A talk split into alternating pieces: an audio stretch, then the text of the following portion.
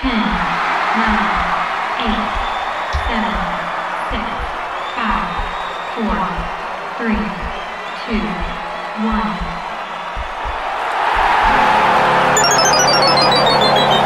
Game over.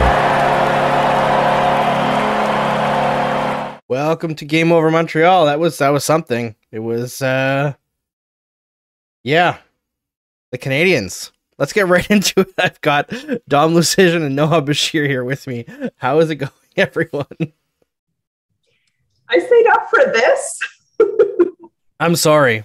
I was gonna I was gonna apologize to you on Twitter for making you watch that game. Yes, yes. I will take I will take payment in chocolate for my suffering. I will take my damages in chocolate. It's the only thing that'll work. Oh man. I personally enjoyed that game a lot. Yes. Yes, we know, Dom. I was hoping that uh, you'd have a little bit more sports pain tonight, but no, No. such no such thing. No, Leafs don't play tonight, so I threw on the Wild jersey and watched them uh, just completely demoralize a franchise that has already been demoralized a lot this season. Oh, I, I don't think there's any like moral left to demoralize. Like Mm-hmm. there's you, you look at the the slate of people like in the chat, people like pain, suffering. That was certainly something. Like there this it's just beating the dead horse with the stick at this point. There's there's not much left. I do find like this is kind of what was going to happen with how much they were giving up defensively the last three games. But the last three games they were kind of exchanging that awful defensive play for like a few really great offensive plays, kind of like trading chances and because they're so much worse, they would only get a few chances, but they were making bank bank on them. And they didn't really get those chances tonight either. So it was just like worst of both worlds, unfortunately, for the Montreal Canadiens. They didn't give much entertainment value to their fans tonight. Um, yeah, uh, I guess three games in a row, it, it looked like not that they were putting something together, but the give a shit level was higher. I'll say that. And that was not there today after they scored the first goal. Well, I know that as a fan, you're hoping for wins. Ha ha ha ha. What a joke, right? But like even the overtime losses were like hope. It's like, oh, we got we got to overtime. Wow. Like again, the bar is not even on the floor. It's like in a crater, but still just like, yay, overtime losses. And at the end of the first, I was thinking, this is this should be way more lopsided than it is. Why did I even think that? Like bad idea. just leave it alone. because of course, of course, I'm like, if I think something or if I say something, I'm magically going to affect the sport. Everyone knows that's bogus, but still, that's that's what happened, right? I mean, It- it's like the illusion of hope, right? yeah, Or at least something to look hope. forward to. Well, and with Primeau playing as well as he did in the first period, part of me was like, you know, I really wish we were beyond being the team. Like, I'm really sick of the Habs identity being that the only thing we have going for us is the goalie. And then as soon as I thought that, we just they just scored and scored and scored on us. And I was like, never mind, our identity can just be that we have nothing going for us it, it can just instead of having the goalie going for us, it can just be zero. As an outsider, it really did feel like there was absolutely nothing going on for that team. Um, I didn't watch like the full game. I was watching some other games I had money on. Um, but I did have it on in the background. I was half paying attention, and it never felt like Montreal was threatening at all. They No. didn't have much of the puck. When they did have it, they lost it quickly. It was just. I know not all the games are like that. I know there's some games where they seem competitive, but the last Most of them, Dom, are kind of like that. Yeah. the XG was four to 0.9. I feel like it's not always that horrific, but There have been a few games like that. Um, I can imagine. The la- I, I know the last two they got well, like 50 shots against or something like that. uh, Just- two of the last three. The last they Yeah. only allowed like 48 to Colorado. Ah, like, come on. okay. They had, that was a tight defensive effort. All right. What like what happened here? This is horrendous. The funny thing is they're healthier now than they have been.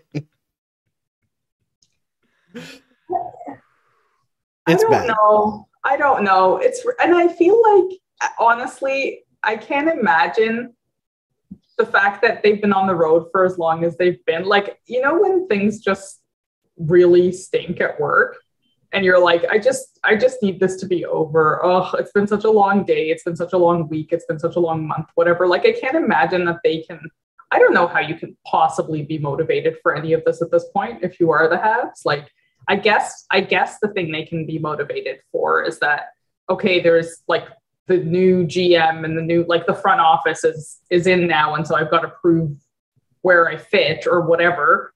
Um, so maybe they can try to find some motivation there, but like I I I get it. I get people phoning it in at this point, like just from a psychological perspective. Yeah. Yeah, I, I couldn't show up for this. Yeah, I, I don't. I mean, even if you're getting paid decent money, I think that when you go into the rink every morning for your morning skate and you know there's like a 90% chance that you're going to lose, that has to just drag on you day in and day out. And I- like everybody who is still trying, I- have a lot of respect for. Honestly, like just throwing stuff at the wall, seeing what sticks, you know? Uh, I think there was less fight in this game than they have had the last three. Uh, I don't know if that had to do more with the fact that they were exhausted, tenth game on the road, and they all just want to go home, or if it was just the Wild were uh, like more stingy defensively than the other teams that they've faced. Which I mean, they faced the Dallas Stars and Arizona Coyotes, so they're not facing the Yeah, higher levels, but they did face the Colorado Avalanche and that's they seem to get through them a little bit better, but I don't know. The, the Avalanche were also on a set. Somebody was saying they had played like three games in five days coming into that, or four and six it was or something six like and that. nine. Okay, six and nine. That's what it was. So it was like, so even worse, you know, yeah. yeah, there's things working for them, like a little bit off. So still, it's the Colorado Avalanche. So you had to give the Canadiens a little bit of credit just for like sticking with them a little bit. But this is uh, an incredible mess, and I've I see some questions flying around. Like, yes, the team is bad, but to be this bad, even this roster shouldn't be this bad. And Jordie starting, scored. Jordie Benn. I know a nice goal too. Like what the hell? like Jordie Benn looked like a skilled scorer on that goal. Jordie Benn driving down the middle like Bobby Oh my Orr. Oh my god. Uh, beard flowing. I don't know. Yeah, I see uh, our lovely mod Robert Malloy uh, copying Dom's tweet saying, "You ate to see it, Andrew." I was chatting with Julian McKenzie in the the end of the game there in DMs, and he was saying like, "This is a pretty good joke by Dom for once." And I was like, "Don't worry, eight to two is just f- two four to one leads, so Yeah. Leafs would blow that too." They they will blow that, but they won't get to the point where they lose eight to two because they're not a horrific team. Is true. They'll just split it up and do it twice or Uh, six times. I actually don't know how many times they've done it. It's too many to count at this point. It was. Uh, it was. I think Sportsnet Stats had it uh, the last time they did it. They said it's been s- six times, and the Mhm. next worst team is only four. Yeah, that sounds about right. Par for the course. Yeah. They. Everybody knows what sports pain is all about. It's. Which No- nobody is- to be crushed. It's like only. Nobody's immune. yeah. Nobody's immune. I mean, even the Lightning, who are on the back, like back to back Stanley Cups, the year before that had like the most crushing first Yeah. round of anyone. Right. So. It comes So for us can- all.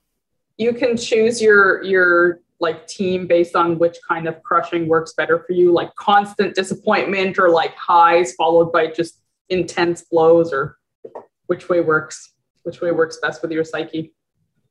Entirely true. All right. I And for wanted to consistency. Yeah. I wanted to talk about uh, Cayden Primeau a little bit because you mentioned Noha that he had a decent first period, and I agree. I thought the uh, f- the first goal honestly shouldn't have counted. I don't think because first of all, Spurgeon brained Dvorak right before he scored, and Saw that. That second, wild. yeah, it was it was pretty bad. It was a bad hit. I'd be surprised if that one's not reviewed by Mhm. the league.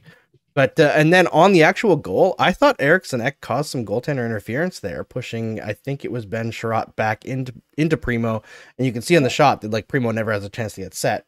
The first Yeah. period, I thought he was solid. He was solid the last game, but then things fell apart, and I like people are just absolutely ragging on him on Twitter, and I agree that like at least one of the goals was not great, but he can't seem to string together two back to back decent games. But I feel like beyond expected goals, there's something that happens with goalies where teams just allow grade A chance after grade A chance after grade A chance. And eventually you start to fall apart a little bit. And he's just, he's not a prime franchise goaltender or anything. So that happens to him relatively quickly. And the Canadiens have done him no favors whatsoever. And geez, what they did to McNiven in that third period, they didn't give him anything to work with. So I'm just, I'm not in a spot where I'm blaming Primeau right now. I don't know how you guys are feeling.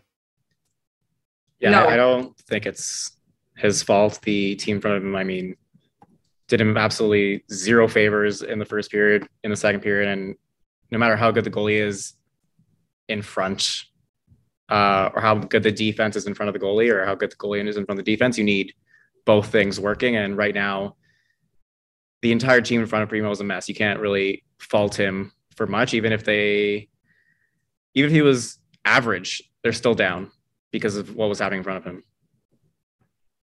yeah, I, I don't think it's his fault at all. Like I the only way I survived this game was to tell myself that I'm just gonna enjoy the pretty hockey that Minnesota's playing, even if Montreal's like an absolute disaster.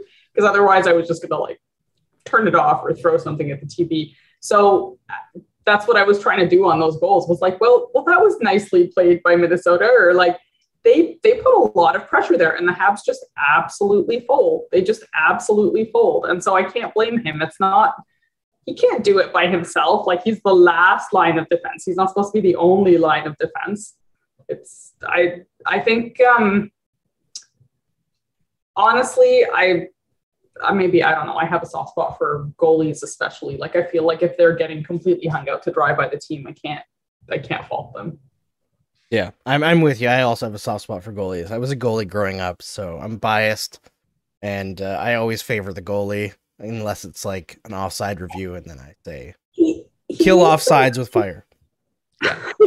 I he made some really great saves too, like early on. Like there were some other chances that I thought, okay, that might go in, and he didn't let them in. I I do not have a soft spot for goalies. I feel like we often don't blame them enough. Um, I was a skater growing up, and we had two goalies, and one of them was just a lot better, and the other one, nice kid, but he let in some terrible goals, and you can just feel the energy on the bench just deflate when he's like, oh, there he is again, just letting in a backbreaker, and I I wonder if that has some effect uh, for players when they know their fourth or fifth string goalies in and you hope that it goes well and then it just the dam breaks and you're like oh well there it is Yeah, and I feel like that's we kind of covered at the beginning, but I feel like when you're getting phenomenal performances three games in a row from your third and fourth string goaltenders, like this kind of game was coming. Yeah And like I'm a big proponent of the idea that you learn the least about your team during a blowout for or against. But at the same time, I'm like, this is kind of this. This has Like been they're not this bad, but like it's been this kind of season, right? It's But Andrew, even before the season, right? Like the Habs just do nothing and then expect their goalies to bail them out, and then they live and die by whether their goalie bails them out. Like so, when they're good, it's because their goalie's bailing them out, and when they're bad, it's because their goalie isn't bailing them out. But nobody else does anything. like, and to your point about the the fifth string goalie or whoever being in the net, the team right now is kind of like the fifth string team playing. so I don't really feel like it's fair to put it all on the goalie either. Yeah, it's it's not great. Uh I've been kind of like going back and forth this season on Dom Ducharme, not necessarily in like is he good or is he bad so much as like how much blame should he take considering the hand he was dealt is pure garbage? like, coming into this season, like I wanted to see some re like him take the reins and rejig how he was doing things and see like what his system was going to be. And i was interested to see that because he's a relatively young coach and he was supposed to be i mean according to Marc bergevin a progressive coach. But uh as this season goes on and the the canadiens are continued to be continuing to be given crap hands right? Like they still have a lot of very important players out. He has never had a healthy roster this season. But at the same time last last season, as soon as he took over, everybody got injured as well. It was only in the Mm-hmm. playoffs when they got healthy. But at the same time, I'm not seeing anything that he's putting together that's working.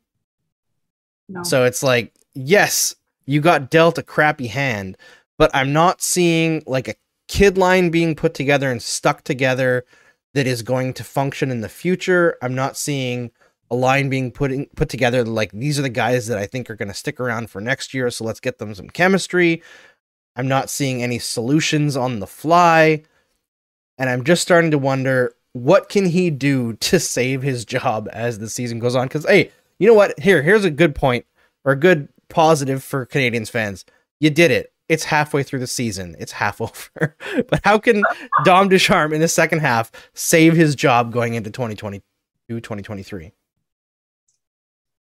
So uh, I don't know if I missed it, but or if he when he called the timeout, I don't know if I missed him yelling at the team. But what when I when the camera panned to him, he was just standing there like do do do do. I was like, okay, so why'd you call the timeout, buddy? Like, I swear to God, every time they pan to him on the bench, every time I'm seeing him, he's never doing anything. He's never going over to the players and talking to them. He's never drawing anything up on the board. He's never doing anything. And I'm kind of going, okay, I maybe maybe you're doing it off camera somehow, but like what what what where is the coaching? I'm not seeing any coaching. And maybe I'm, you know, oversimplifying it as a fan who wants to maybe it's happening behind closed doors, maybe it's happening wherever, but he seems like he just stands there on the bench and doesn't really do anything and doesn't adjust and doesn't like you're saying what can he do to save his job? And i'm going to say does he have to save his job? Really? Like maybe You think he wants to? well he wa- i imagine he wants to but i also i really liked um i was reading i i don't honestly even know. I think it was a summary from the press conference with kent hughes and he was asked about the coaching and he said you know i'm not necessarily going to bring in my own coach but i'm going to i don't know meet with ducharme or watch ducharme and give him like give him a chance to prove that he can be a modern coach and i was like yes thank you good words and then he said also um something else he said i think about uh, the fact that he wanted the team to be an offensive team Yeah. which was such a breath of fresh air after like well, we're just going to build from the goalie out. And yes, you need a good goalie, but for God's sakes, you can't just be a defensive. He said, we've got to be strong defensively, but you can't win in today's NHL without offense. And I was like, oh my God, when's the last time you heard someone in Montreal say that in the front office? Never. So is is Ducharme actually going to do anything? I don't I don't see him doing any of the stuff you're talking about. Um, I, I don't know if he'll get to keep the job anyway because of that contract and because of the fact that they're still paying Julien. Like, I don't even know how many coaches they're paying at this point. When you like the Uh. Claude of- Julien's contract is over at the end of the season, so it'll only be Okay. Dom unless they hire someone else. oh, okay. So maybe they can't fire him. Uh, I I don't think his job is salvageable at this point. I think he's just tank commander, and they'll find someone worthwhile at the end of the season. I think right now what he's doing is terrific. If your goal is to be the worst team in the league, um, I think the most telling thing about a coach, especially with a team in this position, is how do the young players look? Uh, because they are like babies, they're children. Their hockey minds are the most, I guess, malleable. And one of the most exciting things about this, the Canadiens before the season started is okay, this is Suzuki's team, this is Caufield's team now. What are they going to do? What are they going to take over? Alexander Romanov as well. And all three of them have been so disappointing.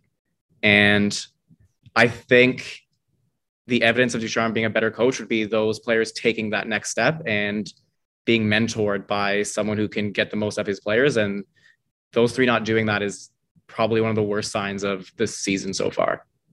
Yeah, I, I always think back to, and I know like competition level matters, right? And the Jets were the worst team the Canadiens faced in the playoffs last year. But when Ducharme went down and was held out of the games due to COVID, the Canadiens played their best hockey of the playoffs under Luke Richardson. And it's not fair. It's really not fair. But I keep on going back to that in my head. And I'm like, is this guy just really bad at this? Because, like, it's a situation where he's took over for a guy who is legitimately one of the best even strength coaches in like the last 30 years in Claude Julien.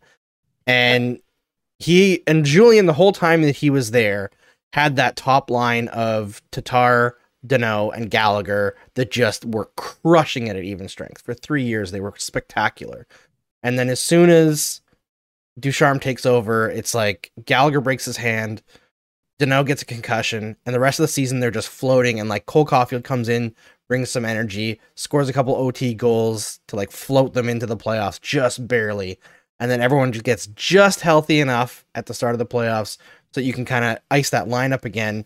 And I mean, at even strength, they got their teeth kicked in by Toronto, but Carey Price held the fort well enough that they squeaked out a couple overtime games and took it to game seven. And the Leafs were like, oh, it's game seven. We better just give up then. Old. Yeah. Let's just completely fold. You can see the body, like the body language at the beginning of the first period. You're like, what the hell is going on here? Did you guys not watch the last overtime? Like, you guys can win this. You can try, but I digress. I just It's amazing their sorry, just to go on the Leafs. For it. Like body language in like game five and six, like they were down. And when the Leafs are down, they're a scary team because they have the compete level to come back. But for whatever reason, game seven rolls around. It's just they forget that energy level completely and they are scared shitless, basically. Yes. Yes. It's very funny. It is hilarious. Especially now seeing how bad the team they lost to has become. I think Yeah. that adds so much comedy to us. Like you lost to this franchise.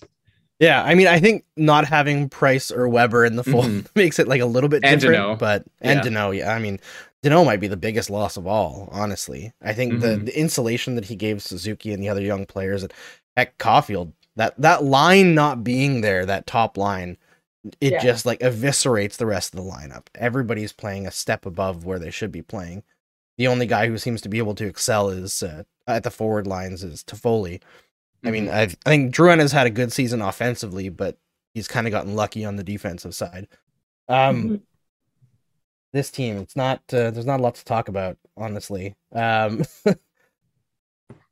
But- Hoffman- but Hoffman scored in a couple games there. Is he worth anything at the trade deadline now? Is anybody to take on the last two years of that contract?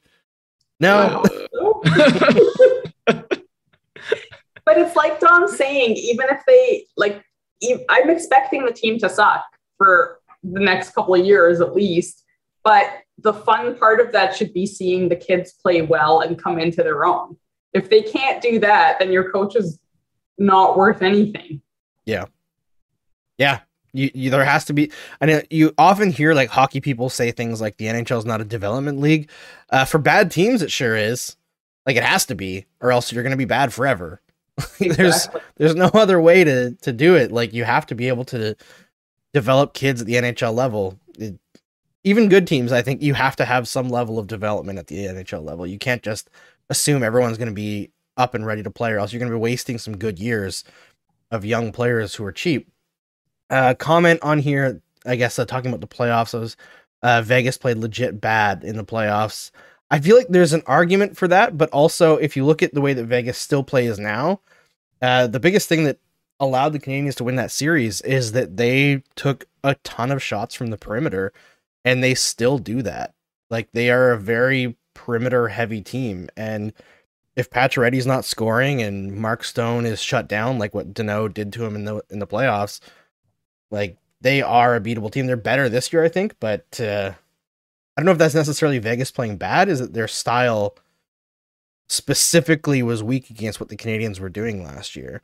And the Canadiens got lucky enough to score first a lot in the playoffs last year, which allowed them to go into their little defensive shell and then, you know, strike on the counterattack, which was kind of how their roster was built. Whereas this year they're down three nothing half the time before they can realize they're starting a game.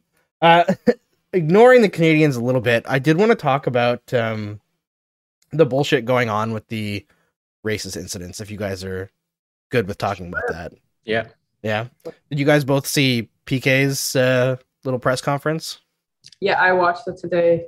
Um, it was, I think that's the like, it's odd to say, but maybe the calmest or the most measured I've ever heard PK speak. He's usually so like, Bombastic. yeah, yeah. And it was really moving. I really, really appreciated everything he said. Yeah, I thought it's might, might be the first time outside of a game situation where he, I've seen him like mad. Like I could see him like under the surface. He was calm, but he was pissed. Well, and, and rightly so. And I I thought it was really interesting how he said, you know, if if that if Jordan isn't Jordan Subban and doesn't have a you know a brother in the NHL, do you even hear about this? Because that's the I really like that he kept coming back to that. The fact is, this stuff happens all the time in every league at every level. And we just say the exact same thing. Oh, this is terrible. This has no place in our game, blah, blah, blah. And then hockey's for everyone. And then, you know, pat everyone on the back for saying, yay, hockey's for everyone, and then move on. And I'm sorry, but that's just like it's just not true. It's just not true at all. Like the the half my following from hockey, which is a, admittedly a very small following, comes from you know the fallout of Don Cherry's crap comments a couple of years ago about immigrants and about. But this is just something like you get used to, and it's horrible, but it's not like we're not doing anyone any favors pretending that it's these they're always lone incidents but how are there this many lone incidents If Two in the same week that Willie O'Ree gets his number retired. I think that's what like really stings about it. And I think it's three incidents since the Hockey Diversity Alliance released their like incredible ad, which is like which is and should be jarring to watch for anyone, right? That's the whole point of it. Is like if you're comfortable watching that ad, you're there's something wrong with you. Mhm. but I, I want like I, I kind of talked about this earlier today that I think part of why we're hearing about it now is that like people of color are now feeling a bit more empowered to call it out and not be ostracized immediately. And one thing that stuck out to me when PK was doing his press conference, like he admitted it as well. He actively avoids talking about this stuff. Like you just do not see him or really any of the Subban family calling out racism or talking about racism that much. It's happened more on like PK on his Instagram over the last year or so, but for the most part, he doesn't get like into it. He doesn't wade in very often. He tries to do like actions, like his Blue Line Buddies program. Yeah. But I'm glad that he is because he is like the biggest voice in the NHL community in that respect. Also, it was nice to see some of the white players for once for say once. something. John Tavares, shout out. I think Tom Wilson as well. But yeah uh, I, I struggle it's like tom wilson do i have to be I know. Tom Wilson's done. but I, I can't speak for PK, obviously, but I the fact that he doesn't speak out about it often, um, I I get that completely because as a member of a marginalized community, every single time you say anything about any sort of mistreatment, you are balancing that between are you now going to be accused of um, race baiting or or whatever, like you know, playing that that quote unquote that card, right? Like, eh, or saying that you know, playing the victim card, and there's like, for someone to say something, the number of times that they don't say anything or that we don't say anything, people don't even hear about those. So, like, we're at the point where hopefully people are feeling more comfortable speaking out. And it took me years to get to that point, too. And I'm sure that people with much bigger platforms and much more um, visibility, like, have to weigh that even even more. Um, but rest assured that if someone's saying something, then they're absolutely positive it happened because there's tons of times that we say nothing. Like we do the we do the math and we go, I'm just gonna let this one go. Right. So Yeah, that was something that PK said as well. Like uh, it was like right at the very end, he was saying that it's not a misunderstanding because if it's a misunderstanding, he's got hundreds of misunderstandings throughout his career. and I was like, oh, PK, he's about to drop some bombs, and he said he was gonna. You'll you can read about it in his book, and I I know it was kind of like a joke at the end, but god damn it, I hope he writes a book about some of the stuff that's gone on because I've heard rumors, whispers of some things that happened with PK Subban in Montreal specifically and if he is willing to actually talk about that, because everything that I've heard is that he doesn't want to talk about that. If he actually does talk about that, I think it's going to set an absolute firestorm through the hockey community. I hope he does. Um, maybe this is cynical, but I suspect some people would still say, oh, that's PK and he's bitter and um, that he, you know, was traded and that he was run out of town. And it's it's actually because he's a. There's still, unfortunately, a large enough segment of the population that's just going to point to the fact that he's confident and he's outgoing and doesn't like that in someone like PK. Doesn't like to see a confident black superstar, um, and are still going to react like in the most stereotypical, obvious. Um, negative way if he ever was to put that stuff out there. So I would love to hear it, but I would, I completely get why he's so reticent not to put it out there. 100%. All right. Um, Dom, we had Shane Malloy on. We, we had, uh, some questions from Twitter asking if uh, you could agree with Shane on uh, when the Canadiens are going to leapfrog the, the Maple Leafs because he put out the very, very bold prediction that the Canadiens are going to go very progressive under Kent Hughes and Jeff Gorton and hire a huge staff and leapfrog the Maple Leafs within two years. What do you think, Dom? When's Matthews' contract up? Three years? I don't know.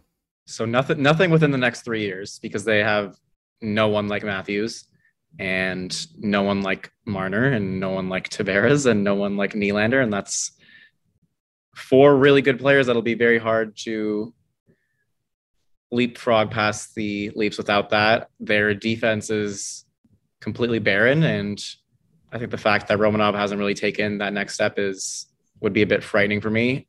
I think there's a lot more work to do here than people probably realize. This team is unlucky they are probably not as bad as this, but they are still not a good team. And I don't think even getting the first overall pick will be enough. I don't think the first overall pick the following year will be enough either. I think it'll take some time. The Leafs are right now, unless they completely blow it up after another first round loss, I I think they're still going to be this strong regular season team for the foreseeable future. Yeah, I think that's fair. Although it would be very funny if they did blow it. It it would be. What do you Um, think? Let's let's talk about that for just a couple minutes, and then we'll wrap the show up because I feel like we don't need to go super late on this stupid game. Uh, if the Leafs were to lose in the first round this year, what do you think is the move that they make? Because I feel like there's only one, like, only one logical move that you could make that you could actually get value back on, and that would be to trade Marner, right? Because I feel like Yeah. you could get an absolute windfall for him. I I really don't know. Um, I feel like logically, it shouldn't be hard to say, okay, the Leafs are going to play Tampa Bay or Florida or Boston the first round. If they lose in the first round, that's not a normal first round matchup. That is a shitty hand that they were dealt. Um, the times to win were the last two years where they place where they faced two not so good teams, and those were legitimate choke jobs. But this is going to be a very brutal matchup, and it would make sense not to overreact. But then again, because of the last five years, they don't really have the benefit of doubt to not do that. The time is now, and they will have to do something. I think it will probably depend on what happens in that playoff series. If Marner once again does not show up, then it'll be hard to not advocate for moving him because he has the biggest contract in terms of underperforming out of the big four. And I think they can get good value on him because he's still a top flight winger, but it'd be a, a very tough move to win as well. Yeah, I feel like the issue with all of that is like you're trading Tavares, like it's a huge contract. He's probably not worth that on the open market anymore, but he's Mhm. still really damn good. And when you're giving up, like when you're asking a team to take that much salary, you get into like a diminishing returns. But Marner's like young, he plays in all situations. But the, then you're like, why the hell are you trading it? You know? I feel like the biggest issue that the Leafs have, honestly, is the Morgan Rielly contract that they just signed. He's been good this year. He's been He has, but like ever since he signed that, he legitimately looks like someone worth that much money. I think their bigger issue is that the last two off seasons they signed two 30 year old defensemen, two big deals, and Brodie's been pretty good this year. He was great last year, but Muzzin has looked old this year. He's looked bad, and that's made Justin Holl look terrible. And they don't have a shutdown pair anymore. So I think Muzzin signed for like two or three more years after this, and that that to me is a bigger issue than than Rielly's deal. I think Rielly has been a bit underrated with his time Leafs because his defense is obviously questionable, but I think what he brings offensively is among the best in the league from the blue line. I agree. I just think that uh, with that much money, the Mhm. defenseman being bad at defense is probably not the ideal situation. Yeah. Well, that's what I mean. Like this year, I think he's added a more complete element to his game and been a bit better defensively. Doesn't mean he's elite or anything, but I think he's been at least close to average, which is a big step up for him. That is a big step up. Yeah. Jake Muzzin is. Do you think it's more about injuries? Because it seems like he has had trouble staying healthy since he's become a Leaf. A little bit. And I think one of the underrated things about last year's series is that Muzzin was, I think, injured in game five or six, and game seven, he just was a complete shell of himself. And I don't think that gets talked about enough. And this year, he's looked like a shell of himself. I think they should, if he's not looking good, just shut him down to the playoffs and get him 100% healthy. And hopefully, he gives you the best hockey he can. Because right now, he does seem a bit fragile. So pull a Tampa is what you're saying. get him on LTIR, bring in uh bring in some elite forward or defender at the deadline and uh just come in over the cap. As as Dom says that Muzzin has not been good, I googled J- Jake Muzzin, and the first result is Steve Simmons saying that Jake Muzzin is irreplaceable for the Toronto Maple Leafs. I That's will how give you know. I will give Steve the benefit of the doubt because I'm not going to read his column, unfortunately for him. well, if Uh, Steve says it, if Steve says it, you know Yeah. it's true. yeah, for sure.